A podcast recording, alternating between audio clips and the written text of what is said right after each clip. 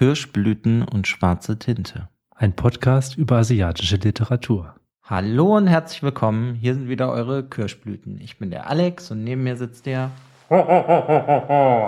Der Jason, hallo. Der Grusel-Jason ist das. Ja. Extra Die zweite Oktoberfolge ist der Grusel-Jason dazugekommen. Ja, der Grusel-Jason ist da. Passend zu dieser Folge. Ja, in unserer zweiten Folge im Oktober haben wir jetzt diesmal keine Buchempfehlungen, obwohl es schon eine Empfehlung, aber wir wollen auf jeden Fall heute über ein Buch reden von Ryo Murakami, Das Casting heißt es. Da würden wir erstmal generell euch den Plot jetzt so ein bisschen erzählen und dann uns spoilerfrei darüber unterhalten und danach kann man dann in den Shownotes sehen, auf welcher Minute und Sekunde genau wir anfangen zu spoilen und über auch die ja das Ende zu reden, weil es glaube ich relativ interessant ist, wenn man das schon kennt, darüber zu reden. Genau, dass wir halt wirklich dann ab dieser Spoilerwarnung springen wir dann von eigentlich einer Buchvorstellung zu einer Buchbesprechung. Das heißt, wenn ihr es bis da noch nicht, also wenn ihr es interessant findet und noch nicht gelesen habt, ja, würde ich euch auch eher empfehlen, lest es euch durch und hört euch dann vielleicht die zweite Hälfte an. Ja, das kann man ja vielleicht schon mal vorwegnehmen. Wir empfehlen das Buch auf jeden Fall, also wir mögen das Buch beide sehr gerne. Deswegen, wenn ihr es nicht kennt, solltet ihr es auf jeden Fall selber lesen. Ja, Ja. definitiv. Ist ja jetzt auch schon was älter, ne? Ist in Japan 1997 rausgekommen. 1999 wurde das auch schon in Japan von Takashi Miike verfilmt. Und ich glaube, dann ein bisschen später ist das in Amerika rausgekommen und bei uns ist das 2013 im Septime Verlag dann herausgekommen. Also es ist relativ spät erst bei uns rausgekommen. Also eigentlich in diese, ich würde es schon einordnen, in diese aktuelle Japan-Welle, weil wir kriegen ja sowieso jetzt schon in den letzten Jahren immer mehr japanische Literatur. Und das war auch so eine, so eigentlich so mit so der Beginn dieser Japan-Welle. Ähm, ist aus dem Japanischen übersetzt worden von Leopold ähm, Federmeier und Motoko Yajin. Hoffentlich haben wir das Ja, richtig hoffentlich. ausgesprochen. ja, ist ja auch so ein sehr kurzes Buch. Ne? Das sind auch so knapp 200 Seiten. Und ist, ja, ich meine, ist schon so sehr so ein Nischenbuch. Ist halt jetzt nicht so wie Haruki Murakami, ist halt was ganz anderes. Nee, genau. Weil es ist ja auch ganz kurz dazu, weil das ja auch wieder ein Murakami ist, es gehört zu in unser Let's Talk Murakami halt auch mit rein, ist der zweite Murakami, nicht Haruki, sondern ähm, Ryu, Ryu, Ryu, keine Wie Ahnung. immer man den ausspricht. Bei uns ist es der Ryu Murakami. Und es, es ist auf jeden Fall der Murakami, der nicht so bekannt ist. Also, also ich finde nicht, dass, in, dass er in dem Schatten von Haruki Murakami steht. Sollte er auch gar nicht stehen, aber in dieser Bekanntheit würde ich schon sagen. Ja, also der bedient eine ganz andere Klientel als der Haruki. Das hier ist, also ich meine, der ist auch mega bekannt, vor allem, weil der auch so ein Naturtalent ist und ganz viele verschiedene Sachen macht. Der schreibt ja auch nicht nur Bücher. Der hat ja eigentlich auch alle bekannten Preise in Japan abgeräumt. Also Das auf jeden Fall. Aber der hat halt eine ganz andere Entwicklung genommen als der andere Murakami. Und ja, was man halt vielleicht noch sagen kann, ist, dass wir, ich mag die beide unglaublich gerne. Und der hier hat halt so ein paar Bücher geschrieben, der Rio, die, ähm, ja, wie soll man das, wie kann man das zusammenfassen, die am Ende eskalieren die irgendwie immer relativ. ja, es ist wie so eine, ja, so ein Splatter-Element und nicht nur ein Element, sondern es ist am Ende wirklich ja, eskaliert und brutal wird's wirklich. Ja, also der baut immer irgendwas auf und am Ende explodiert es, würde ich dann vielleicht, könnte man noch so sagen. Ja, ja. Das, was vielleicht in, in der Brutalität der, Murak der Haruki Murakami auch macht, aber manchmal dann irgendwo an einem bestimmten Punkt aufhört, geht der Ryo Murakami weiter und denkt die Brutalität teilweise wirklich bis zum Ende. Hm, Ja, das ist dann wie so ein Schockelement eigentlich, was er noch benutzt damit. Und das, Auch wenn es, ich finde, es nicht immer funktioniert, weil es mich dann irgendwie, wenn du mehrere Bücher von dem gelesen hast, dann irgendwann nicht mehr so schockt. ja, es gibt gute und schlechte und ich finde, bei manchen ist es so aufgebaut, dass es dann so aus dem Nichts kommt, dass es dich vollkommen schockt, dich wirklich vollkommen aus dem Sessel haut, weil du das überhaupt nicht erwartet hast, gerade wenn du den Autor vielleicht noch nicht so gut kennst. Und bei manchen anderen Büchern, ähm, ja, da funktioniert es da vielleicht nicht so gut, weil das Buch schon von Anfang an immer wieder brutal ist und dann Hm. kommt dieser Schockmoment nicht so auf einmal. Ja, das stimmt. Aber worum geht's denn in das Casting, Jason? Also in dem Casting geht es man kann eigentlich den ersten Satz mal vorlesen, weil das eigentlich das ganz gut zusammenfasst. Shikeharu, das ist der Hauptcharakter, beschloss, wieder zu heiraten, nachdem ihn sein Sohn, Shikehiko, gefragt hat, möchtest du dir nicht eine neue Frau suchen? So. Das ist eigentlich das Setting, was wir haben. Also, ähm, Aoyama, das ist der Hauptcharakter. Wir nennen ihn jetzt mal bei seinem Nachnamen, weil der auch ja, für uns ein bisschen einfacher so auszusprechen ist, kann man ja mal ehrlich sagen. ähm, bei ihm ist eine Frau gestorben vor sieben Jahren, also vor der jetzigen Handlung. Ähm, Ryoko ist das. Und seitdem führt er ein Single-Leben, aber eigentlich auch ein recht zufriedenes Single-Leben mit, wie es immer ganz gut beschrieben wird, genügend gelegentlichem Sex. Ähm, ja, aber es ist ihm ja auch eigentlich jetzt mehr wichtig, anstatt eine Frau zu finden, dass er seinen Sohn richtig erzieht. So habe ich das jetzt interpretiert, weil das andere gehört vielleicht dazu. Man kann ja sagen, er ist Dokumentarfilmer, ne? Mhm. Da weiß ich jetzt nicht, wie sich da die Sexgelegenheiten bieten, weil als Dokumentarfilmer. Aber er, hat so eine, er, hat so eine, er hat so eine selbstständige PR-Agentur und macht halt ja PR-Werbung und so weiter in die Richtung. Das heißt, er hat halt mit sich Schauspielerinnen oder auch irgendwie anderen Leuten zu tun. Und ich könnte mir schon vorstellen, dass du in dem Geschäft wahrscheinlich mit vielen Leuten zu tun hast und dadurch viele Leute kennenlernst und dann kommen halt diese gelegentlichen ja, Sexangebote, würde ich es jetzt mal nennen. Ähm, auf. Auf jeden Fall habe ich so interpretiert, dass er eigentlich eher jetzt seinen Sohn großziehen möchte, anstatt eine neue Frau zu finden. Deswegen genau. schlägt ihm der Sohn das ja eigentlich dann auch vor, weil er ja sieht, dass sein Vater irgendwie so ein bisschen einsam ist. Genau, der Sohn ist 15 Jahre alt, ähm, hat natürlich auch sehr darunter gelitten, dass die Mutter gestorben ist vor sieben Jahren. Ähm, aber beide haben so das Gefühl, dass es jetzt eigentlich so Zeit werden könnte, dass sich halt Aoyama wieder eine neue Frau sucht. Und ähm, ja, dieses eine Frau suchen kommt dem Ganzen auch sehr nahe, ähm, weil alleine schon diese Suche nach der Frau sich schon so ein bisschen ja, skurril aufbaut. Ja, ist halt nicht so, wie man sich das eigentlich vorstellt, dass er vielleicht weggeht und irgendjemanden kennenlernt, sondern weil er ja in diesem Filmbusiness in irgendeiner Form ist, ist er dann der Freund von ihm, der schlägt ihm dann ja vor, dass er, dass sie ein Casting machen, damit er Frauen kennenlernen kann. Genau, das ist Yoshikawa, auch so ungefähr in seinem Alter. Der ähm, ist ein sehr guter Freund von Aoyama und der hat, ähm, ja, der will Aoyama dabei halt unterstützen, dass er eine Frau findet und kommt dann halt auf die Idee. Also die Idee kommt auch dann wirklich von diesem Yoshikawa, dass sie sich doch ähm, ein Filmcasting machen können für einen Film, den es nicht gibt. Also die denken sich wirklich, das ist relativ kompliziert aus, die denken sich ein Drehbuch aus, ein Setting ähm, und packen halt dieses Setting und so wie sie halt die, die Schauspielerinnen suchen, so perfekt danach aus, wie der Aoyama halt sich seine nächste Frau vorstellt, weil mhm. diese Vorstellungen sind auch ja sehr, sehr genau, weil seine Vorstellungen sind von Anfang an, das ist eine Frau zwischen 20 und 30 Jahren, die sollte am besten Künstlerin sein, Musikerin, am allerliebsten klassisches Ballett und natürlich hübsch. Ja, sie eine Ausbildung in diesen Sachen in irgendeiner Form genossen haben in ihrem Leben. Ja, aber das ist wirklich, es wird immer wieder häufiger kommt das vor, dass es dem Aoyama wohl sehr wichtig ist, dass sie halt eine Ausbildung dieser, ja, am liebsten im klassischen Ballett dann hat. Also finde ich schon alleine diese, diese Idee so skurril. Ich möchte jemanden aus diesem Bereich haben. Das total und er wird ja jetzt auch gar nicht irgendwie dargestellt, als wäre er irgendwie unglaublich schön oder sonst was. Dass er halt überhaupt solche Ansprüche stellt. Weißt du, jetzt, wenn er weiß ich nicht, das Sexidol in Japan wäre, so nach dem Motto, mhm. dass ihr sagen könnt, ja, ich will nur so und so Frauen, die so aussehen, aber ihr seid einfach so ein Mitte 40-jähriger Mann oder wie alt war er nochmal? Ja, ja 42. 42. Der da finde ich zum Beispiel von Anfang an so skurril, weil die denken sich das aus, dass sie jetzt ein Casting veranstalten, um eine Frau zu finden. Und ähm, es ist von Anfang an klar, dass er, der Aoyama, sich die Frau aussucht und diese Frau wird ihn dann auch heiraten. Also es wird so, es ist so, so dieses typische Macho-Mann eigentlich so, ich bin der Mann. Wenn ich mich für die Frau entscheide, hat sich die Frau auch für mich zu entscheiden. Und das ist so, überhaupt, dass sie mal auf die Idee kommen, dass die Frau vielleicht gar kein Interesse an ihm hat, weil ich, wenn er, wenn da was, fast 20 Jahre Altersunterschied ist, ist das vielleicht ja gar nicht so attraktiv für die Frau.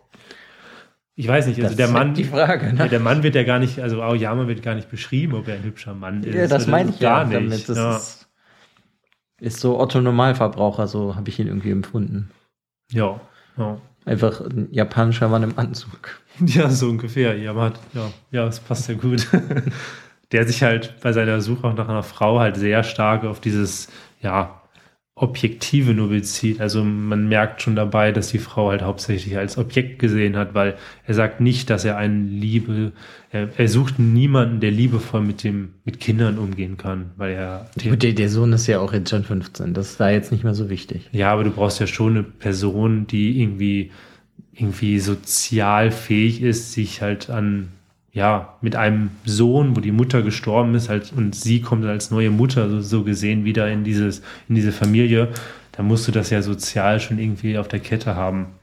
Und darauf wird ja gar kein Augenmerk gerichtet. Ja, aber ich glaube, das ist auch von dem Sohn, weil der jetzt sein eigenes Leben führt, ist das dann jetzt gar nicht mehr so als wichtig erachtet. Das kann gut sein, ja. Also so kam mir das zumindest vor. Um, ähm, ja, was ich direkt da von dem, was du ja jetzt auch beschrieben hast, irgendwie sehr interessant finde, ist, dass das ja sehr, sehr sexistisch ist, was da eigentlich passiert, aber dass der Autor, der Rio, uns das jetzt, der drückt uns das irgendwie so ins Gesicht, dass das sexistisch ist, dass dir das beim Lesen aber gar nicht so sexistisch vorkommt, weil du ja aus der Perspektive von dem Aoyama liest. Ja, total. Und dadurch ist es einfach das Normalste der Welt, dass er das eigentlich so macht, obwohl das total bizarr ist als Sohn sich eine Frau zu suchen. Ja, ich weiß noch, als wir, als wir das beide das erste Mal gelesen haben, war uns das auch vorher gar nicht so bewusst gewesen, als wir danach mal so privat drüber gesprochen hatten. Und als ich das Buch jetzt auch nochmal gelesen hatte, da habe ich extra auf diesen Punkt zum Beispiel geachtet. Und das ist wirklich so, dass er es so direkt ausspricht und auch sehr, sehr häufig. Also er redet davon, einen Fang zu machen oder die Frau halt zu ködern und ähm, ja, also redet halt wirklich sehr abfällig jetzt über die Frauen, halt Frauen, die dem Idealbild der Männer nahe kommen.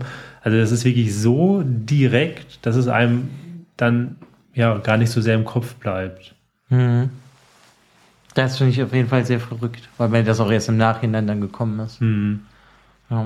Auf jeden Fall, um ja, die Story jetzt vielleicht noch ein bisschen weiter zu erzählen. Er lernt auf jeden Fall so eine Frau kennen. Also er findet eine, die er ganz toll findet. Asami Yamazaki. Genau. Und aber sein Freund rät ihm eigentlich schon davon ab, weil die ihm nicht ganz koscher vorkommt. Ja, sie hatte eine, also bei ihm ist es so, er hat die Faszination für diese Frau schon von Anfang an, wo er die Bewerbungen durchgeht, weil die kriegen natürlich hunderte von Bewerbungen und dann hat der Yoshikawa gesagt, okay, wir können jetzt natürlich nicht uns alle 100 Frauen angucken, sondern such dir mal die besten 10 raus. Und dann hatte er halt diese ähm, Asami Yamazaki gefunden, 24 Jahre alt, hat eine Ausbildung im klassischen Ballett, ähm, hat es aber nach einer Hüftverletzung, musste sie ihren Traum aufgeben. Und er hat halt so direkt eine Faszination, weil sie so ein bisschen aus ihrem Leben ähm, erzählt, dass sie, was ich so mit ihrem mit dem Tod konfrontiert wurde und halt auch, dass ihr Traum zerbrochen ist. Und er hat sich dann direkt dann wieder gesehen, dass sie beide so den Schmerz geteilt haben. Er mhm. durch die Frau und sie halt durch diesen Traum und hatte von Anfang an diese Faszination für diese Frau.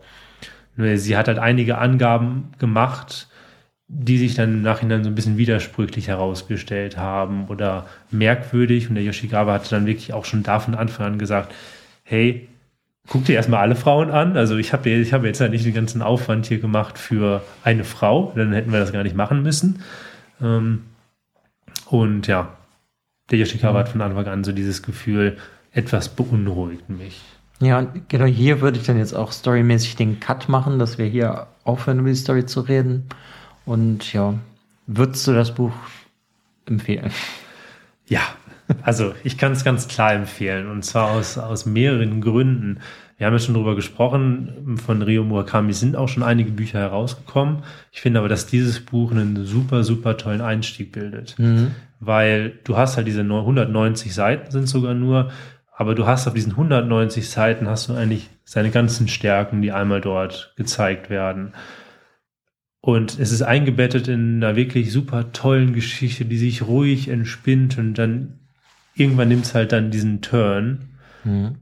Und das ist einfach super toll beschrieben. Und das ist einfach, also du, es ist wirklich dieser, dieses Schauer, dieser Schauerelement. Darum haben wir das ja auch jetzt auch für den, diese Halloween-Folge gemacht. Der kommt. Mhm. Und das, der kommt ganz merkwürdig schnell dir ins Gesicht gesprungen, dass du, wenn du dann alleine in einem Zimmer sitzt im Dunkeln und liest dann, wenn es dann in diese Richtung geht, dann machst du dir ein bisschen in die Hose. Und das, also, obwohl ich wusste, das Buch kannte, war das beim zweiten Mal wirklich so, dass ich mich drei, vier Mal umgedreht habe und geguckt habe, steht da jetzt wer hinten in der Ecke oder nicht? Also so in die Richtung, so dass ich dem nicht mehr getraut hatte. Also das ist einfach so toll. Es ist, ja, ich kann es empfehlen. Und du? Ja, ich kann es auch auf jeden Fall empfehlen. Ich meine, ich komme ein bisschen anders zu dem Buch. Ich habe den die Verfilmung davon schon mal gesehen. Die heißt halt Audition und die ist halt noch ein bisschen gruseliger und hat noch mehr Schockeffekte drin, weil es natürlich ein Film ist. Und ja, und das, das Buch dann natürlich erst dann, ich glaube, zehn Jahre später gelesen, als ich den Film gesehen habe. Und äh, ich finde es trotzdem ist beides halt mega faszinierend, wo ich das Buch fast noch ein bisschen stärker finde, weil man sich ja dann die Sachen selber noch vorstellt. Ja, also es ist auf, volle Empfehlung von mir, wenn ich das jetzt in Sternen, wären das sechs von sechs Sternen von mir. Ich finde das ganz toll. Ja. ja, ist bei mir genauso und ich würde dem Ganzen auch sechs Sterne geben und um da zum Beispiel auch nochmal die Empfehlung für den Film auch auszusprechen. Mhm. Ähm, ich habe den ja mal auf deine Empfehlung mal mitgeguckt, weil Horror habe ich jetzt in den letzten Jahren dann doch häufiger angefangen zu lesen und das kann ich sehr gut und komme damit auch klar. Aber bei Filmen ist es bei mir manchmal noch so ein bisschen so ein Problem. Ähm, wenn ich dann jetzt von dir im Dunkeln nach Hause fahre, dann ja, arbeitet dann mein Kopf manchmal nicht so gut. Jedenfalls, der Film macht eigentlich alles richtig, was für mich eine Buchverfilmung machen sollte, weil der sich halt auf diese nenne ich, nennen Sie jetzt mal diese Splatter-Elemente oder diesen Horror stärker konzentriert, was auch nochmal ein bisschen stärker im Film herauskommt als im Buch. Aber das ist genau richtig. Das heißt, du kannst, das ist natürlich keine 1 zu 1 Übersetzung, das geht auch gar nicht. Ja, aber das bin ich eigentlich auch ganz froh drum. Ja, aber er hat es genau, ich finde, es ist genau das, was geändert worden ist gegen den, gegenüber dem Buch, ist super, weil du das visuell im Film besser darstellen kannst. Hm. Und das ist wirklich eine ganz klare Empfehlung. Ähm, ja, wirklich total toll. Aber ich würde trotzdem empfehlen, erst das Buch zu lesen und dann den Film zu gucken. Ja, das auf jeden ich, Fall. Aber ich, ich kann auf jeden Fall auch einfach beides empfehlen. Ja, also, ich meine, soweit so gut. So, wenn ihr das jetzt halt, das Buch noch nicht kennt oder den Film nicht kennt, solltet ihr jetzt aufhören zu hören, würde ich mal sagen. Genau. Also, wie gesagt, ähm, es, es wäre schade, wenn ihr jetzt schon wissen würdet, wie das Buch ausgeht, weil, ja, gerade diese Elemente, wenn man das noch nicht weiß, ist einfach toll. Genau. Ähm, ich hoffe, dass ihr dann jetzt ausgeschaltet habt, weil wir gehen jetzt halt weiter, wie gesagt, in diese Buchbesprechung. Gehen es, greifen also auch schon auf Handlungen weiter und ähm, dann später auch auf das Ende. Genau, aber falls ihr das Buch halt noch nicht kennt und jetzt halt lest, könnt ihr uns ja nachher mal dann schreiben auf Instagram oder so, ne? Genau, genau. Es Wie kommt, ihr das findet genau, es kommt, Es kommt auf Instagram auch dazu wieder einen, einen Post zu dieser Folge. Ähm, und dann, ja, wir werden super gespannt, wie ihr halt dieses Buch bewertet. Da bitte auch in die Kommentare bitte spoilerfrei, damit man halt den anderen Leuten nicht zu viel vorwegnimmt. Weil gerade bei dem Buch wäre es total schade. Ähm, ja, aber fänden wir sehr interessant. Und wenn ihr uns irgendwelche Bücher noch empfehlen könnt, die auch in diesen Horrorschienen gehen, gerade aus dem asiatischen Bereich, her damit. Also Ey, auf jeden gerne. Fall aus dem asiatischen Bereich. Ja, ja. Also so, so Horror aus anderen Ländern, das kennen wir jetzt schon, aber ähm, so gerade aus dem asiatischen Bereich, ähm, natürlich sehr, sehr gerne für Japan, das ist ja eh eine große Leidenschaft, aber auch aus anderen Ländern, China, Nordkorea. Wahrscheinlich ist es aber nur eine Dokumentation und bei Nordkorea ist wahrscheinlich schon der Horror anlässlich. ja, ja, okidoki, ja. Das war jetzt letzte Warnung. Jetzt äh, möchte ich nämlich gerne über Asami reden. Genau. Asami Yamazaki, ja, die Frau. Die Auserwählte. Die Frau, Auserwählte, ja. mit der merkt man von Anfang an, also das, das was Yoshigawa schon sagt, er fühlt, er hat irgendwas merkt, dass es nicht stimmt. Ja, man kann das ja vielleicht auf den Punkt bringen, irgendwas ja. stimmt einfach irgendwas nicht mit Irgendwas stimmt nicht mit ihr. Und es gibt genug Zeichen, die dahin deuten. da ist zum Beispiel das total ähm, interessant für den Leser. Wir bewegen uns ja auf der Ebene von Aoyama, das ist ja unser Erzähler. Und bei dem ist es so, er verliebt sich in diese, in Asami direkt. Er hat Aber äh, kann man das vielleicht direkt sagen, wenn ich dich da direkt unterbreche? Er verliebt sich in das Bild, was er von ihr hat? Ja, ja. sondern eigentlich nicht wirklich in die Person, weil er sie ja nicht kennt, sondern durch, durch diesen Lebenslauf, den sie hat, was sie durchgemacht hat, ist sie ja seine, und auch noch hübsch ist, ne? Das muss man ja auch noch hervorheben, mhm. dass es so direkt seine Traumpartnerin ist. Und ich glaube, in dieses Bild, was er in seinem Kopf hat, hat er sich verliebt und nicht in sie. Ja, das ist ja genau das, wie abfällig der Yoshikawa und der Aoyama auch über Frauen reden und das, was sie sich so als Vorstellungen haben genau das matcht sie ja auch. Ne? Das ist ja genau das, was sie dann auch hat. Also ich, ich kann einmal ganz kurz ähm, ein Zitat vorlesen, weil das sehr gut beschreibt, wie die beiden über Frauen reden und was für eine Typ Frau mhm. sie halt suchen. Das, das ist einmal erstens, wenn man mit so einer spazieren geht, drehen sich 90 Prozent der Männer nach ihr um. Man fragt ihn nach ihrer Schulbildung, aber unter ihnen sind manchmal hochintelligente Frauen, die an einer berühmten Universität studiert haben kluge Köpfchen, die jahrelang Ballett oder Klavier gelernt haben. Mädchen mit feinen Manieren, die sich in jeder Situation ben zu benehmen wissen, sodass man denkt, wenn ich 20 Jahre jünger wäre. also das ist so. Das ist schon, ja, das meinte ich ja vorhin schon mit, das ist so ins Gesicht gedrückt, dass man das, finde ich, dann teilweise gar nicht so interpretiert. Ja, und das ist, glaube ich, auch so dieser Punkt, warum sich Aoyama auch so schnell dann so mit so einer rosaroten Brille in sie verliebt, weil sie ja genau dieses Bild entspricht, was er haben möchte von einer Frau. So dieses, finde ich auch, merkt man bei ihm, er möchte eigentlich so dieses verletzliche Küken haben, gar keine starke Frau und das ist ja sie auch. Also sehr devot, ne? Ja, genau. Und bei der, genau, er, er rennt halt rum, er schwebt wie auf Wolken. Also er verliebt sich in sie, ohne dass er viel von, also von, in dieses Bild verliebt er sich ähm, und auch so alle Zeichen, die so ein bisschen merkt, wie in irgendwelche Richtungen gehen, wo man am Anfang vielleicht noch denkt, okay, da hat er sich vielleicht bei ihrer Schulbildung irgendwie so ein bisschen vertan, das ist jetzt nicht so schlimm. Aber er rennt mit so einer rosaroten Brille herum. Er stellt sich halt immer mehr so diese, in Tagträumen denkt er sich so, als wäre er 15, so, ach ja, wenn ich jetzt mit der zusammen wäre, wie wäre denn mein Leben mit ihr? Und wie im Rausch verliert er halt immer mehr sein Urteilsvermögen. Mhm. Und das ist so der Anfang vom Ende. Vom Ende, vielleicht. ja, also was sind denn zum Beispiel die Zeichen? Also wir haben einerseits hat sie gelogen über ihre Arbeitsstelle, mhm. weil sie dort nie gearbeitet hat. Dann ist es so, dass keiner etwas eigentlich näher über sie weiß. Also wir wissen nichts über die Eltern. Die Eltern sind irgendwie nicht mehr aufzufinden. Und dann kommt diese komische Szene äh, in dem Restaurant in ihrem ersten Date, wo Aoyama und ähm, Asami Yamazaki dann halt essen gehen, wo dieser Mann im Rollstuhl dann auf einmal kommt. Ja, sie, sie so anguckt, ja, ja. Genau, da ist, da kommt ja dieser Mann im Rollstuhl, der nicht mehr laufen kann. Ähm, ist ein wichtiger Punkt, er kann nicht mehr laufen und er sieht Asami und fällt, also wirklich aus allen Wolken fällt er und hat wirklich im, ist wie vom Tod heimgesucht, erschreckt er sich und rollt halt panisch weg. Und auch da, Aoyama sieht die Zeichen wieder nicht. Nee, aber es ist ja auch, weil er sie nicht sehen will.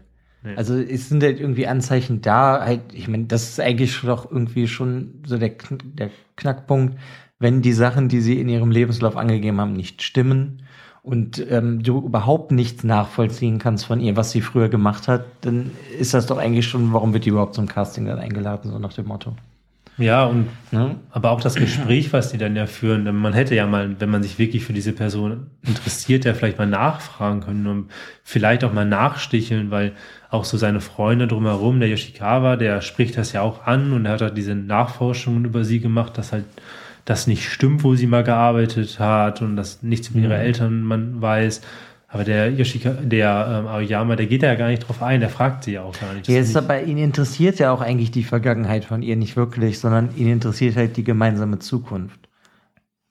Durch dieses Bild, was er hat, ist doch dann ja, die rosarote, mit der rosaroten Brille ist die Zukunft das, was er will und nicht ihre Vergangenheit. Ihm ist ja eigentlich nur wichtig gewesen, dass sie auch Sachen durchgemacht hat, dass sie als Mensch wachsen musste, weil sie extreme Sachen durchleben musste in irgendeiner Form. Ja, aber. Und das ist ja eigentlich, finde ich, dann auch schon wieder ein ganz netter Punkt von dem Buch selber, dass sie harte Sachen durchgemacht hat, also wie hart, das weiß er, kann er sich gar nicht vorstellen. Nee. Er fragt auch nicht nach, wobei das natürlich, glaube ich, klar ist, dass du das beim ersten Date nicht unbedingt jetzt in die Tiefe nachfragst. Nee, nee, nicht beim ersten Date, aber ja. ich meine, das im Generellen, das finde ich ist eigentlich ja, da spielt doch der Rio auch so ein bisschen mit. Dass man nicht weiß, dass sie, was die wirklich durchgemacht hat. Ja, das stimmt. Also, sondern du hast halt dann nur immer wieder mehr verstörende Elemente, so wie der Mann im Rollstuhl oder dass sie halt generell gelogen hat. Das stimmt. Ja, das, es fängt ja auch irgendwann dieser Punkt an, wo der Erzähler so eine bisschen ähm, bedeutendere Rolle kriegt, weil er uns irgendwann bewertet er gewisse Sachen. Also er fängt an zu bewerten die Szenen, wo halt der Aoyama sein Urteilsvermögen verliert, kommen dann auf einmal Bewertungen vom Erzähler, wo gesagt wird, darauf hätte er vielleicht mal achten sollen. Mhm. Ähm, oder ähm, ja, er gibt uns halt wirklich so wie so eine, so, eine, so Warnhinweise, die Aoyama halt nicht sieht, hm, weil er es auch nicht sehen will. Das ist ja dann, finde ich, so ein bisschen, so am Anfang fängt das so an wie eine seltsame Liebesgeschichte und dann wird es immer mehr zu so einem Thriller. Das stimmt. Diese seltsame Liebesgeschichte, das finde ich aber, dieses Casting, das macht es erstmal total merkwürdig. Ja, das meine ich genau. ja damit. Das aber, ist ja auch total genau, seltsam. Aber dann treffen die sich und treffen sich auch häufiger und dann entspinnt sich eigentlich eine total süße Liebesgeschichte, wo du überhaupt gar nicht denkst, es geht in den Thriller. Du hast dann so ab und an diese Szenen, wo du dir so denkst, hm, merkwürdig, irgendwas stimmt nicht mit ihr, aber an sich ist es total schön. Also ich habe mich wirklich wie in so einem, mhm. in irgendeinem Teil einen schönen, realistischen Liebesroman wiedergefunden. Wenn man okay, mal. Mich erinnert es mehr an so Hollywood-Liebesromanzen-Filme. Ja, schon. Weißt ja, du, von dem ja. Punkt, dass das auf einmal eigentlich, obwohl, weil das ist ja eigentlich auch so ein bisschen wie so ein Hollywood-Romanze, mhm. weil es ist, nur in dem Buch ist es halt zu schön, um wahr zu sein.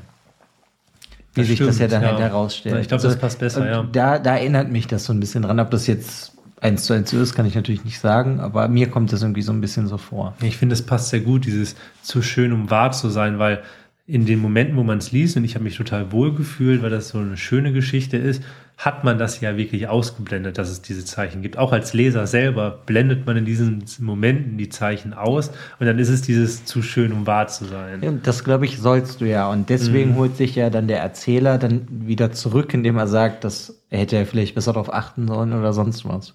Dass er dich wieder dann jetzt so ein bisschen wegführt von der eigentlichen Liebesgeschichte zu, mhm. ähm, ja, dass ja im Endeffekt einfach nichts richtig läuft. Nee, und du kriegst halt immer mehr, immer mehr Zeichen. Also das ist so, Asamis komplette Vergangenheit liegt im Nebel. Also man weiß nichts über sie. Und dann kommt wieder der Yamas Yamasaki, also dieser Kumpel, der eigentlich ja sich Frauen ja, ja, sehr frauenverachtend über Frauen redet und dieses Casting schon aufgebaut hat, sehr abwertend, überheblich über sie redet der sich aber über seinen Freund, und er scheint wirklich eigentlich ein guter Freund zu sein, der macht sich Gedanken und er hört nicht auf, über Asami Recherchen zu führen. Und dann hat er ein Gerücht gehört, was er dem Aoyama dann noch erzählt, dass Asamis ehemaliger Chef, der wird so beschrieben, als wäre so ein Schürzenjäger, also so ein, mhm. ja. Also eigentlich ja, so ähnlich wie er selber. Genau, genau. Und der ist wohl laut diesem Gerücht an einem Schock gestorben, nachdem ihm ein Fuß abgeschnitten worden ist. Das heißt, nach dem Mann im Rollstuhl und jetzt diesem Gerücht von dem Chef, dem ein Fuß abgeschnitten worden sind, haben wir schon zwei Männer, die mit ähm, Asami in Verbindung stehen, die nicht mehr laufen können. Das heißt, diese Zeichen werden auch immer deutlicher, dass irgendetwas wirklich nicht stimmt. Ja, natürlich, aber es bleibt ja auch immer noch die Möglichkeit, dass das einfach nur Zufälle sind. Das stimmt. Das muss ja nicht so was mit ihr zu tun haben. Aber du, ich finde, also fandst du denn, dass sie so psychisch sehr, ja, selbstsicher wirkte oder eher so ein bisschen Richtung, als wäre sie schon psychisch labil? Ähm, also ich finde, sie kommt direkt relativ labil doch eigentlich rüber, oder? Sie ist ja eigentlich irgendwie auch sehr glücklich, dass dieser Mann sich jetzt für sie interessiert. Nur man merkt, finde ich, direkt so ein bisschen, dass irgendwas bei ihr einfach nicht stimmt. Ich meine, man kann ja auch irgendwie verhaltensgestört sein oder in irgendeiner Form, ohne jetzt ähm, brutal zu sein oder das ja. Leute zu töten oder Leute in den Rollstuhl zu bringen. So, es kann ja auch sein, dass sie einfach endlich mal einen Mann sucht, der sie wirklich liebt und dass sie so nimmt, wie sie ist. Aber du hattest auch das Gefühl, dass sie dass sie eigentlich sich schon dem Hauptcharakter in Aoyama hingeben möchte, oder? Also, dass sie. Ja, weil sie doch, also so, so interpretiert, würde ich das doch jetzt interpretieren, dass sie, das ist ja auch das, was sie will, dass sie einen Mann hat. Hm. Ja, das hatte ich nämlich auch das Gefühl, so von Anfang an, dass es so ist, dass sie, sie möchte diesem Mann vertrauen. Und dann sind wir auch schon bei dem nächsten Punkt, dass dieses Vertrauen ihr sehr wichtig ist, dass sie sich dem Mann hingeben möchte. Sie möchte sein sein. Mhm. Sein sein. Ähm. Ja, aber sie möchte halt auch die Einzige sein. Sie möchte die Einzige sein. Und also es ist eine, einmal als dieser Punkt, dass sie die Einzige sein möchte, was sie aber noch viel, viel wichtiger sind, ist, Lügen sind werden nicht vergeben. Das mhm. sagt sie auch so. Und sie sagt, wenn ich dein sein soll, also wenn wir zusammen sein wollen, dann musst du hundertprozentig ehrlich sein und nicht lügen. Ja, aber da haben wir ja dann schon das komplette Problem, finde ich, wo das Desaster dann ja eigentlich so schon angekündigt wird mit, weil es basiert ja alles auf einer Lüge. Ein, genau, du hast, du hast diese Lüge mit dem Casting, ähm, wobei das ja gar nicht so, so stark herauskommt. Also das ist nicht so, als wäre es bei Ariyama, finde ich, so im Kopf. Der hat ja eher einen anderen Punkt, den er verschwiegen hat. Ja, klar, aber hm. ich finde als Leser, gut, vielleicht liegt es auch daran, wenn man das halt mehrmals gelesen oder hm. den Film öfters gesehen hat, aber es ist, ich meine, alles ist ja dann eine Lüge. Alleine ja. wie er sie kennengelernt hat, weil den Film gibt's nicht. Das, das ist ja alles nicht echt. Also da wird halt schon gelogen. Also ist dein kompletter Weg, sie kennenzulernen, schon gelogen. Aber glaubst du, das hat sie mitbekommen? Nö, das nicht. Aber mir, wenn du das halt für dich selber dann interpretierst, sie mag Lügen nicht und Lügen werden bestraft, ist das ja schon in irgendeiner Form kritisch, dass die komplette Geschichte von den beiden auf einer Lüge basiert. Das stimmt. Ja. Das ist eigentlich das, worauf ich nur hinaus ja, wollte. Aber die eine Lüge, die ja dann auch herauskommt, ist ja, ich weiß nicht, ob es eine Lüge ist, aber es ist etwas, was er verheimlicht. Und zwar hat er ihr gegenüber verheimlicht, dass er einen Sohn hat. Ja, aber gut. Ja, wie soll man das sagen? Das verstehe ich ja. Ich würde es mal so formulieren. Ja, Warum verschweigt man das? Ja, es hat sich, glaube ich, bei ihm irgendwie erst nicht die Möglichkeit ergeben, aber andererseits denke ich mir, also ich, ich meine, wir haben beide keine Kinder, aber wenn ich Kinder habe, dann wird das ja wohl irgendwie irgendwann mal zum Thema werden, zum Thema kommen. Das ja, gut, Kinder. du merkst ja, ich habe ja, das, meine Podcast-Runde sind ja auch mehr geworden. ja. Ich habe jetzt zwei Podcast-Runde hier und das ist ja schon ein großes Gesprächsthema einfach. Also ist das, denke ich mal, irgendwie dann auch normal. Vor allem, ich weiß nicht, wenn du jetzt jemanden kennenlernst, und du hast ein Kind, deine Frau ist gestorben, dann erzählst du das doch in irgendeiner Form. Ja, ich war schon mal verheiratet, ich habe auch einen Sohn, die ist leider, oder die, was heißt leider, die ist halt, mhm. doch, die ist leider verstorben, mhm. bla bla bla. Das ist doch irgendwie schon das, was man am Anfang, wenn man sich kennenlernt, erzählt. Ja, also kannst, also finde ich jetzt zumindest. Ja, du kannst dein Kind ja nicht verstecken, so wie bei Harry Potter, dass das Kind jetzt einfach dauerhaft unter der Treppe lebt und nur raus. Genau, das meine ich ja, weil ich kann die, die beiden Podcasts schon gar nicht verstecken. Ist schwierig, ja, durchaus. Ja, aber das ist halt das, ja. was ich meine. Also finde ich das, dass das für sie, äh, gut, ist da dann auch wieder die Frage, ist das so eine krasse Lüge, Verschwiegenheit für sie? Ja, das hatte ich mir auch nämlich auch gedacht. An sich ist es ja keine Lüge. Er hat es, er hat ja nie gesagt, dass er kein Kind hat. hat Nein, aber, aber er, er bestätigt ja ihr, dass es nur sie für ihn gibt. Und das oh. ist halt die Lüge. Weil es gibt ja noch seinen Sohn. Wobei ich mich dann auch frage, theoretisch könnte es ja auch noch eine Oma geben, ein Opa, mhm. eine Tante, ähm, irgendwas. Schwester, Bruder, ich meine, da wird jetzt alles nicht drauf eingegangen, mhm. aber dass die Aoyama das gar nicht im Blick hat, dass es ja noch irgendwelche anderen Verwandten geben könnte, fand ich halt auch ein bisschen komisch. Aber gut, wenn sie sagt halt, wenn du das verschweigst und mich dadurch anlügst, dass ich nicht die Einzige für dich in deinem Leben bin, sondern dass es noch deinen Sohn gibt, ist es halt eine Lüge. Und ich kann, also wenn ich jetzt darüber nachdenke nochmal, ich kann es glaube ich auch verstehen, dass man dann wirklich auch sauer ist und enttäuscht, weil wenn du schon an diesem Punkt bist, wo du dich komplett öffnest und wir reden davon, gerade in diesem Moment, wo sie sagt, ich gebe dich dir komplett hin, da sind die an einem romantischen Wochenende irgendwo hm. in so einem Spa-Hotel oder sowas in die Richtung, wo es war. In Onsen, meine ich, ist das. Genau, in Onsen und die, sie gibt sich ihm komplett hin und nachdem er gesagt hatte, ja, ich bin ehrlich mit dir, dann haben sie ja auch ähm, Geschlechtsverkehr und das ist eine extrem intensive Szene für ihn, aber auch für uns Leser. Das heißt, wenn das dann, als das dann rausgekommen ist, ähm, kann ich es verstehen, dass sie enttäuscht war und mit ihrem Hintergrund, zu dem wir gleich nochmal kommen, warum sie das ja so tut in die Richtung, ähm, mit ihrem Hintergrund kann ich verstehen, dass sie dann, das ist halt wie so ein psychischer Hebel, der einmal umgeklickt wird und sagt, okay, jetzt reicht's. Gut, aber das liegt ja auch darin, dass sie ja durch ihre, ich meine, da können wir jetzt so kommen, dass sie durch Ja. ihre Kindheit einen Schaden hat. Ja, total. Also sie wurde ja von ihrem Vater misshandelt. Geschlagen, misshandelt. Ähm, ich weiß gar nicht genau, ähm, ich glaube, es wird gar nicht genau gesagt, was mit diesen Eltern passiert ist. Nee, gut, du kannst das natürlich, also so habe ich es interpretiert, dass sie die halt irgendwann beseitigt hat. Ja. Das ist jetzt Würde ich jetzt drauf schließen, wenn du gar nichts mehr über ihre Vergangenheit herausfinden kannst, Mhm. dass sie alle, die halt sie angelogen haben oder sie verletzt haben in, in irgendeiner Form, dass sie halt beseitigt wurden. Ja, das habe ich mir auch so, habe ich auch so in die Richtung interpretiert. Ja, selbst wenn es nicht so ist, ist ja okay, wenn man das Ja. für sich selber dann so annimmt. Ja, es ist jedenfalls ist es so, du hast, man hat diese intensive ähm, Sexszene zwischen den beiden, ähm, wo auch da nochmal total klar wird, wie viel Macht Asami über Männer hat an sich, ne? also, dass sie ja wie so eine elfenhafte Hexe ist so gefühlt, weil sie halt wirklich Macht über die Männer hat und dann rutscht in irgendeiner Szene rutscht ihm raus, dem Aoyama, dass er einen Sohn hat. Und sagt dir das. Also erstmal schon mal von der, von der Szene her total unpassend, das in dem Moment vielleicht zu sagen. Und dann hat er auf einmal irgendwelche Gedächtnislücken, wacht morgens auf und merkt, okay, jetzt ist wieder irgendwas schiefgelaufen, ich bin betäubt worden. Ja, aber gut, das ist ja dann genau der Punkt, wo es bei ihr so knack gemacht hat, dass das so nicht geht. Ja. Und dann bist du ja komplett jetzt in diesem Th- Thriller, würde ich sagen, drin. Oder eigentlich kannst du schon fast Rache-Story nennen, die jetzt eigentlich anfängt. Das stimmt. Ja. Also wenn du die Perspektive wechselst. Mhm. Ne? Es ist von ihr aus gesehen jetzt, weil sie ja immer so schlecht behandelt wurde von den Männern, ist das jetzt ein Rachefilm. Das stimmt. Jetzt gerade zu dieser Äh, Szene. Rachebuch. Rachebuch, genau. Film passt auch. Ja, ist ja im Film ja auch so, aber ja. Aber da habe ich mich gefragt, und das finde ich jetzt mal interessant, was du dazu sagst. Hat sie das denn von vornherein geplant? Weil sie muss ja dann immer ein Fläschchen mit Betäubungsmittel mit sich mitführen. Weil er weiß ja, das ist, wird auch nicht klar gesagt, weil der Aoyama sagt, er weiß nicht, wann das ihr gesagt hatte. War es vor dem Sex, bei dem Sex, während dem Sex oder nach dem Sex?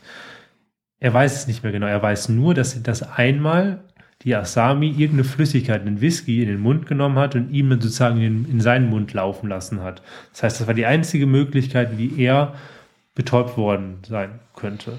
Also ich würde sagen, nicht, dass sie das vorher geplant hat oder vielleicht hat sie es ja schon geahnt. Oder ich meine, die kann ja auch Nachforschung anstellen. Ich glaube, es ist dann nicht so schwer herauszufinden, dass der einen Sohn nicht, ne? Dann hätte sie es geplant, sonst könnte ich mir halt aber auch gut vorstellen, einfach wenn du sehr verstört bist durch die Sachen oder sie, halt, weil sie so verstört ist, dass sie halt einfach irgendwelche Sachen halt dabei hat. Dass es sie den Männern sowieso nicht vertraut. ne? Genau, weil ist ja, warum sollte sie dem jetzt einfach so vertrauen, den sie jetzt ein paar Mal gesehen hat? Aber es ist ja schon so, dass man das Gefühl hat, was wir vorher schon gesagt haben, dass sie schon, das, schon den Männern vertrauen will. Ja, wie gesagt, sie Mhm. will halt, dass die einzige Person in dem Leben eines Mannes sein, dass er alles für sie gibt Mhm. und nicht, dass er halt irgendwas will und sie verstört oder qu- quält, so wie sie das ja auch, wie sie das wurde, als sie jung war oder generell. Ich glaube, sie ist auch einfach so eine Person, die immer so widerliche Männer, glaube ich, angezogen hat, die sie dann in irgendeiner Form misshandelt haben. Ja, also sie. Deswegen ja, tauchen auch. halt dann Männer ohne Füße auf. Ja, weil sie halt auch gelogen haben, sie schlecht behandelt Ja, aber haben. denke ich mal auch, sie misshandelt haben. Das macht der Film halt so als Beispiel viel extremer, weil du siehst halt sie als kleines, also du siehst ein kleines Mädchen, die so Ballett tanzt und dann hast du, da ist glaube ich der Stiefvater, der sie misshandelt und der hat halt schon keine Füße Mhm. und der misshandelt sie dann auch halt mit so brennenden Räucherstäbchen und brennt ihr so eine Narbe ins Bein, was halt auch eine total verstörende Situation ist, aber da kommt halt da der Knackpunkt dann mehr raus, dass sie dann halt die Leute, die lügen, die Füße entfernt. Ja. ja. Also sie, sie, das, das sagt sie zum Beispiel auch in dieser letzten Szene. Da kommt so ein, so ein Zitat von ihr auch nochmal, das kann man ja kurz einmal nennen. Da sagt sie nämlich genau das. Ähm, du wirst sterben, aber vorher schneide ich dir noch deine Füße ab, damit du meinen verlogenen, mich misshandelnden Vater gleichst, der auch keine Füße hatte. Also das ist halt ihr Ding, dass sie sagt, du hast gelogen. du bist nicht besser als mein verlogener Vater, nicht nur verlogen, sondern der hat ja auch viel Schlimmeres getan. Der hatte keine Füße, also musst du ihm auch gleichen, dann kannst du ihm auch körperlich gleichen. Ja, ich denke mal, dass sie so einfach sich selbst beruhigt, indem sie das halt dann so macht.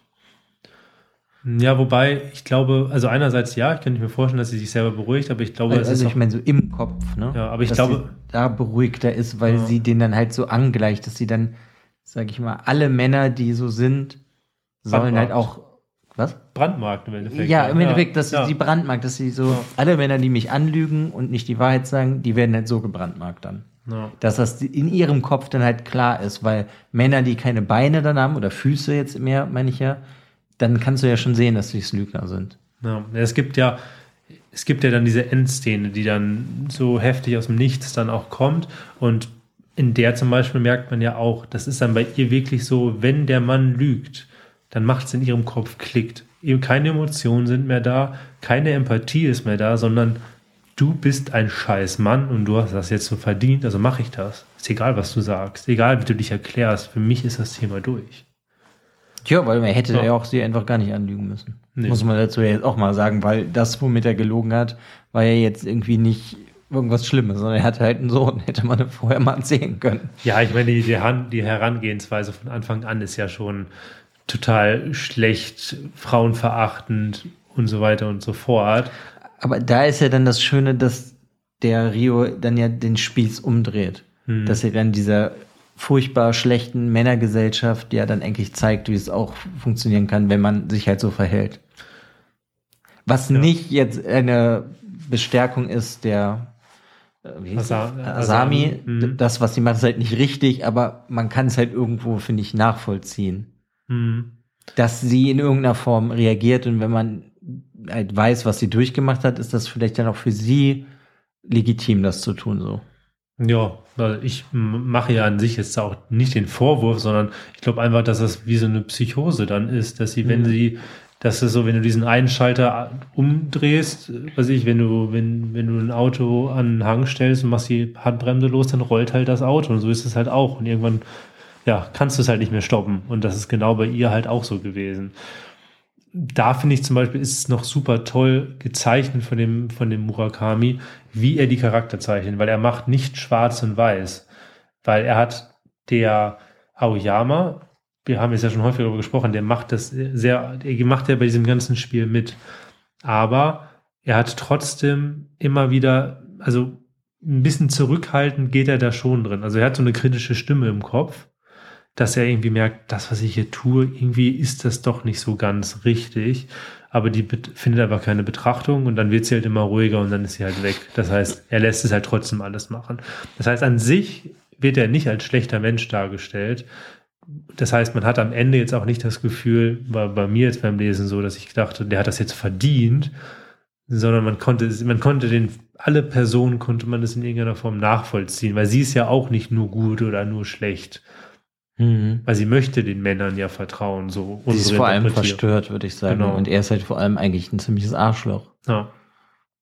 Ja, also definitiv. So interpretiere ich das. Ja. Ich meine, aber wer hat das jetzt schon verdient? Nur weil nee. er gelogen hat, seinen Sohn hat, die Beine abgehackt zu bekommen oder halt umgebracht zu werden oder was auch immer. Aber ja, ich weiß nicht, ich finde das da interessant, dass er alle Seiten oder die beiden Hauptseiten halt irgendwie nachvollziehen kann. Ja, total. Und also. ich meine, was ich generell jetzt bei dem Buch interessant finde, überleg mal, wie wenig Charaktere eigentlich vorkommen. Ja, ich hab, wir haben hier eine Liste, es sind fünf und einer davon ist tot. Die, die halt die Ex-Frau, ne? Ja, aber wie faszinierend das ist, weil das wie so ein kleines Kammerspiel eigentlich ist. Mhm. Nur auf einem größeren Rahmen so, aber ist ja beim Film auch so gut. Beim Film hast du natürlich Nebendarsteller, die irgendwie im Restaurant sitzen oder so, aber die sind halt alle unwichtig und das ist wie so ein, ja, ein kleines Theaterstück. Das finde ich irgendwie faszinierend. Total. Du hast, du hast eigentlich nicht so viel, was in, auch so was an sich in der Story dann passiert. Es ist ja viel, viel basiert eigentlich so auf Dialogen oder, ähm, ja, dann hast du ein paar kleine Settings dann irgendwie im Restaurant oder in diesem Onsen. Aber wie du schon sagst, du hast nicht, nicht so viele Personen, du hast nicht so viele verschiedene unterschiedliche Handlungen oder unterschiedliche parallele Handlungszweige, mhm. die sich dann verbinden, sondern du hast recht ist, wenig. Er ist relativ ja. simpel gehalten, mhm. aber das finde ich macht es dann auch viel schöner. Dadurch, mhm. dass es so simpel ist und man, ich habe ja gar keine Schwierigkeiten, das durchzufolgen. Das ist irgendwie cool. Aber ich finde, das liegt ja auch so ein bisschen an dem Autoren selber, weil der das ja gerne macht. Der hat halt seine gesellschaftskritischen Sachen oder was auch immer er kritisieren möchte, die er halt irgendwie rüberbringt. Und es ist jetzt auch bei dem nicht so, dass ich sage, oh, der hatte so viele unglaublich schöne Sätze geschrieben. Sondern für mich sind hier immer mehr so die Geschichten im Ganzen, finde ich total spannend bei dem Rio. Ja. Ja. Das finde ich auch. Also die, die, die Geschichten an sich, und es geht ja auch da wieder, dieses typische Thema, es geht um Außenseiter. Diesmal hast du jetzt halt nicht Aoyama als Außenseiter, sondern sie. Sie. Ja, oder? ja, natürlich, sie ist eine Außenseiterin, weil, ja klar, aber unsere Hauptperspektive ist ja Aoyama und der ist kein Außenseiter. Nee, das stimmt. Aber deshalb. Er wird halt vielleicht zum Außenseiter dadurch, mhm. was halt am Ende mit ihm passiert. Aber ich überlege halt gerade, weil er, er bringt ja, der, der Rio Murakami bringt ja schon immer wieder Charaktere raus aus der, ja, irgendwie, sagen wir mal, aus der Unterschicht der Gesellschaft immer wieder. Mhm. Ne? Wenn man sich so andere Bücher, irgendwie in Liebe dein Vaterland, da geht's stark drum. Oder auch in anderen Büchern werden immer wieder diese tieferen. Ja, aber hier hast du jetzt, ich, ich meine, nur weil der zur oberen Schicht gehört der mhm. Gesellschaft, heißt das ja nicht, dass er nicht trotzdem Unterschicht soll, was so eigentlich stimmt, ein Stück anders. Dreck ist. Ja. Weil ich finde das immer noch, dass das komplette so Frauen kennenzulernen total pervers ist und es wurde bestimmt schon so in der Form irgendwo gemacht, ob das in Japan ist oder in Hollywood. Würde mich nicht wundern. Also es ist 100 also Pro auch sehr viel Fleischbeschau, glaube ich, von den Männern und es ist sehr sexistisch generell. Ja, das würde mich überhaupt nicht wundern. Also ist ja Deswegen, auch das, was ist halt, sind es einfach Arschlöcher, sagen wir es einfach ja. so heraus sind halt keine netten Menschen, aber es, er ist halt und sein Freund sind, die das halt organisieren, jetzt nicht Außenseiter der Gesellschaft, sondern sie sind ja Teil der Gesellschaft. Mhm. Deswegen können sie sich ja das herausnehmen, was sie da machen. Weißt du, deswegen wird ja auch gar kein ähm, Gedanke daran verschwendet, ist er überhaupt gut genug für die Frau? Sondern nee, das steht ja schon fest, weil er hat diese Agentur, er hat was mit Dokumentarfilmen irgendwas zu tun, da gibt's ja irgendwie noch so einen Nebenplot so ein bisschen. Weißt du, er ist halt wie der, der große Fang für die Frau. Hm. Von vornherein, da wird gar kein Gedanke daran verschwendet, dass er das nicht sein könnte. Egal, welche Frau da zum Casting kommt. Naja, er ist der Tollste, ne? Ja, weißt du, weil er halt ja. ja so Oberschicht für sich ist. Aber dann würdest du doch wahrscheinlich dann auch sagen, dass eigentlich so dieses Hauptthema oder vielleicht so diese Message des Buches wirklich auch in diese Richtung wie gehen Männer mit Frauen vielleicht um, oder? Ja, in der in japanischen Richtung? Gesellschaft, dass mhm. die generell sehr sexistisch ist und die Frau relativ viel wert ist und halt äh, nicht viel wert ist so mhm. rum. Also das ist auf jeden Fall ein Kritikpunkt.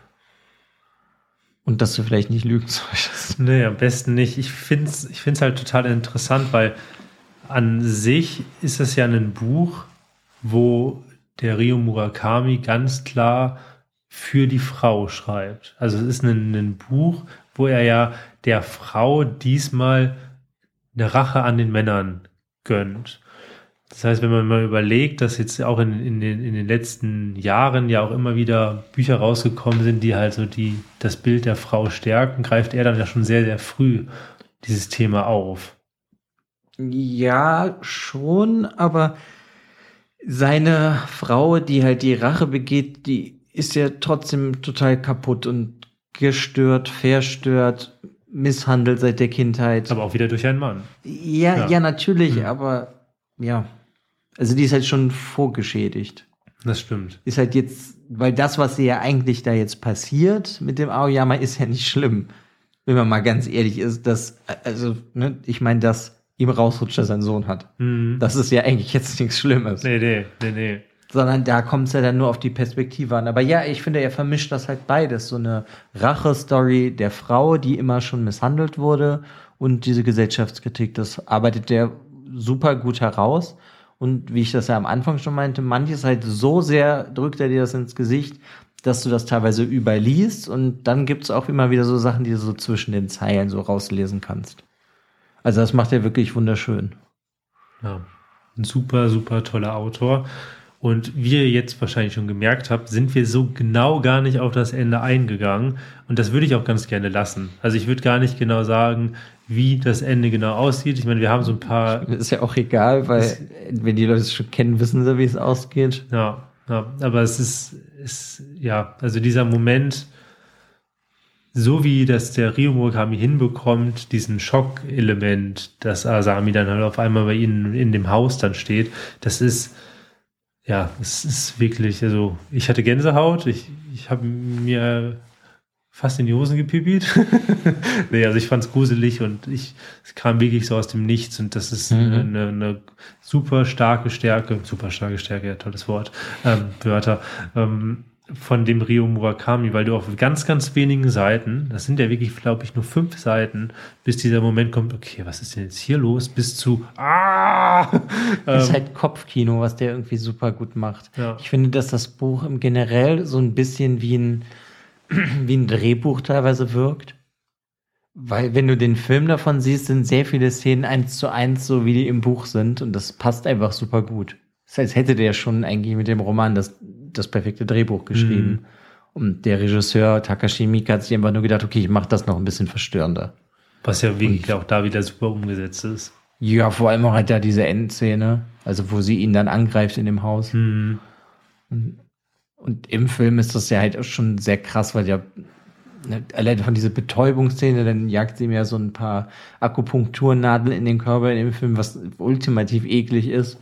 Ja, ja so ist es ja im, im Buch gar nicht. Das heißt, der Film geht viel, viel weiter mit diesen Brutal-Szenen. Das, was ja, was aber im Buch gut ist, dass es gar nicht so weit geht, weil du dieses Schockelement auf eine andere Weise bekommst. Ja, vor allem, weil aber dein Kopf einfach arbeitet. Genau, und das kriegt und der du stellst dir das vor und im Film macht das halt nicht so viel Sinn, dass dein Kopf arbeitet, genau. sondern dann schockt er dich halt mit den Bildern und das ist halt schon sehr krass, wenn sie ihm da das Bein durchsäbelt. Ja. Und die dann erklärt halt, dass er eine Knochensäge so ja, ja, dieses dünne Band, was du halt einfach einmal ziehst, um ganz schnell den Fuß abzutrennen. Und ja, auch diese Panik, die dann in Aoyama so schnell entsteht, das ist einfach, also. Hier sind sehr viele Schockmomente und ja. das kann der einfach sehr gut, der, der Rio in seinen ja. Büchern. Es ist jetzt auch nicht, als wäre jedes Buch, finde ich, von dem so. Es gibt aber so ein paar Bücher, die auch so kurz sind wie in der Miso-Suppe, ist ja auch so ein bisschen ähnlich, oder Piercing. Mhm. Ja, so, die fahren so ein bisschen dieselbe Schiene. Das stimmt. Mit anderen Themen, da kommen wir irgendwann auch nochmal zu den Büchern. Aber ja, also das macht er ja schon sehr cool. Aber wollte ich halt nur nochmal festhalten, dass das nicht das Einzige ist, was der macht, sondern der kann halt auch noch ganz andere Sachen schreiben. Ja, das ist da zum Beispiel auch, weil wir uns ja eher auch in diesem großen Special auch bewegen, Let's Talk Murakami. Ähm, wir haben uns ja beide Murakamis ausgesucht bei Let's Talk Murakami und da finde ich, hat der Ryu Murakami auch einen Punkt, der dann noch mal ein bisschen anders besonders ist gegenüber Haruki Murakami. Wir haben uns ja bei Haruki Murakami dieses Bingo gemacht, weil er immer wieder auf bestimmte Elemente zurückgreift. Mhm. Und das ist halt was, was auch total toll ist. Jetzt haben wir uns überlegt, irgendwas wollten wir dem Ryo Murakami auch geben. Wir haben noch nichts gefunden, weil wir wollten, hatten überlegt, wir machen einen Bingo. Aber das funktioniert bei ihm nicht, weil er hat gewisse Themen, die werden immer wieder auf andere Weise aufgegriffen, aber doch jedes Buch ist wieder anders. Ja, ich meine, er hat so durchgehend, dass er immer wieder irgendwas in der japanischen Gesellschaft kritisiert. Genau, das ist, das ist eigentlich so sein Running Theme. Das ist das, was immer wieder kommt. Aber. Dass halt manche Bücher dann so Gewaltspitzen kriegen, die wirklich exzessiv sind. Ja. Aber das kannst du halt auch nicht auf jedes Buch münzen. Aber das finde ich, das gefällt mir zum Beispiel bei dem Auto total gut. Dadurch ist es immer wieder spannend, ein Buch von ihm zu greifen, weil du, du lässt dich jetzt nichts, ich lasse mich jetzt bei denen in die Bücher nicht so reinfallen wie bei Haruki Murakami und denke so, oh ja, das ist jetzt eigentlich genau das Setting, was ich möchte. Wenn, wenn ich mich in einen bestimmten Setting reinbringen möchte und brauche ein Wohlfühlbuch, dann ist es ganz häufig, ich greife nach Murakami, weil ich weiß, was ich greife. Hier hast du ja mehr diese Traumwelt und genau. so. Hier hast du mehr eine harte Realität und es ist mehr so ein Abenteuer, auf das du gehst. Ja, und jedes Buch, finde ich, ist dann doch wieder auch anders. Also du lässt dich jetzt nicht so direkt ein, da reinfallen, sondern genau, es ist, es ist ein Abenteuer, was du erlebst. Du, du weißt nicht, wie das Abenteuer ausgeht, du weißt nicht, in welche Richtung es geht. Du könntest dir vorstellen, dass das Ganze mal wieder schlecht ausgeht, aber nicht wie schlecht, für welche Person. Und mhm. das ist immer sehr, sehr spannend. Du willst immer wissen, wie es weitergeht und wie es endet. Und das ja. macht einfach sehr viel Spaß. Also auch neben Haruki Murakami, der Ryo Murakami, ein ganz, ganz besonderer und toller japanischer Autor. Haben einfach beide Autoren einen sehr guten Nachnamen. Ja, schon perfekt, dann konnte man dieses Let's Talk Murakami sehr gut machen. Ja, fand ich auch, ich auch sehr froh Ja. weil das beides Autoren sind, wo jedes Buch sich eigentlich lohnt, mal drüber zu reden. Ja, also mehr gibt es auch, glaube ich, eigentlich gar nicht so das Casting zu sagen, außer es ist halt, ja, einen Link werdet ihr in den Shownotes finden zu dem Buch, falls euch das interessiert. Und sonst, ja, weiß ich auch nicht. Ähm, vielen Dank fürs Zuhören. Ich hoffe, euch hat's gefallen. Und ja, Dann hören wir uns in zwei Wochen wieder. genau. Tüdelü. Tschüss.